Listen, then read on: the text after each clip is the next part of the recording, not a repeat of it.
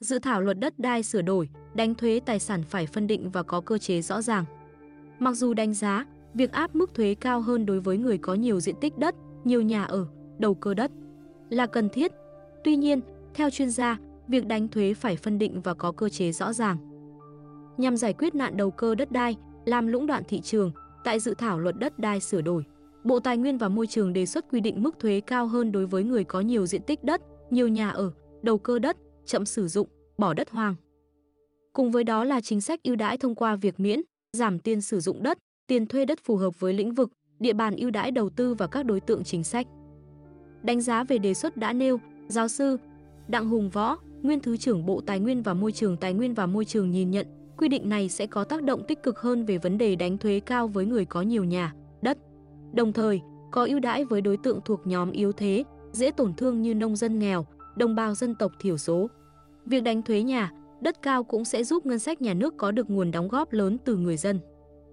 Theo ông Võ, đánh thuế tài sản với những người sở hữu nhiều nhà đất không phải là tăng thuế tài sản mà là cải cách nó. Nghĩa là thuế này sẽ không đánh vào người nghèo, mà đánh vào những đối tượng đầu cơ, tích trữ nhiều nhà, đất. Đặc biệt là những nhà đất bỏ hoang, không đưa vào sử dụng. Cần đánh thuế mạnh vào căn nhà thứ hai và những căn nhà có giá trị cao, cũng như tăng thuế đất lên một mức độ nhất định. Những việc này sẽ góp phần đặc trị hiện tượng sốt đất, giúp giá nhà, đất bình ổn lại. Giáo sư Đặng Hùng Võ Đồng quan điểm với giáo sư Đặng Hùng Võ, các chuyên gia cũng cho rằng việc thu thuế cao đối với người sở hữu nhiều nhà, đất là quyết định đúng. Bởi thuế tài sản sẽ tạo nguồn thu ngân sách ổn định từ thị trường bất động sản, sau đó sử dụng nguồn vốn này để đầu tư phát triển hạ tầng nhằm gia tăng nguồn cung cho thị trường. Theo ông Lê Hoàng Châu, Chủ tịch Hiệp hội Bất động sản thành phố Hồ Chí Minh Horea, ở góc độ thị trường, việc đánh thuế đối với người có nhiều nhà, người có đất, nhà ở không đưa vào sử dụng sẽ tạo áp lực buộc người sở hữu phải tính toán là có đủ sức để găm giữ hay không. Nếu không đủ nguồn lực thì phải đưa vào sử dụng, cho thuê và cuối cùng là chuyển nhượng. Điều này giúp tăng thêm nguồn cung nhà, giúp kéo giảm giá nhà. Hiện nay, thị trường bất động sản đang mất cân bằng cung cầu và lệch pha về phân khúc lại quá lớn. Việc đánh thuế nhà sẽ giúp người nghèo đô thị có cơ hội sở hữu nhà. Mặc dù khẳng định việc đánh thuế cao với người có nhiều nhà đất là cần thiết nhưng theo các chuyên gia, phải cụ thể đánh thuế mức nào và đối tượng ra sao để bảo vệ quyền lợi của những người yếu thế. Thông tin với báo chí, ông Phạm Đức Toàn Tổng Giám đốc Công ty Cổ phần Đầu tư và Phát triển Bất động sản EZEZ Property chia sẻ.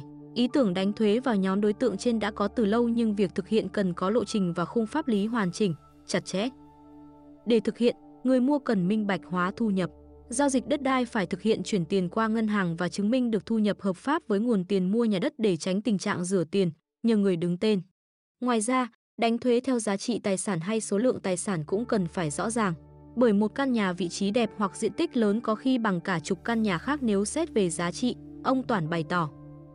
Bên cạnh những ý kiến đã nêu, xoay quanh đề xuất quy định mức thuế cao hơn đối với người có nhiều diện tích đất, nhiều nhà ở, đầu cơ đất, chậm sử dụng, bỏ đất hoang. Nhiều chuyên gia cũng cho rằng, việc đánh thuế phải phân định và có cơ chế rõ ràng, phải lưu ý đến trường hợp người có căn nhà thứ nhất rất nhỏ và có tiền mua thêm mảnh đất. Do chưa có tiền xây nhà nên để đất không thì có bị đánh thuế tài sản thứ hai không? Và việc đánh thuế thì đánh thế nào? Hay như một gia đình với nhiều thế hệ sống trong căn nhà nhà thứ nhất có diện tích nhỏ, họ mua căn nhà thứ hai to hơn, có bị đánh thuế không trong khi việc mua nhà thứ hai này hoàn toàn chính đáng. Đồng thời đề xuất đánh thuế phải căn cứ vào diện tích, giá trị, quản lý chặt chẽ, thông thoáng, không được tận thu, phải nuôi dưỡng, mở rộng nguồn thu và phải đánh đúng đối tượng.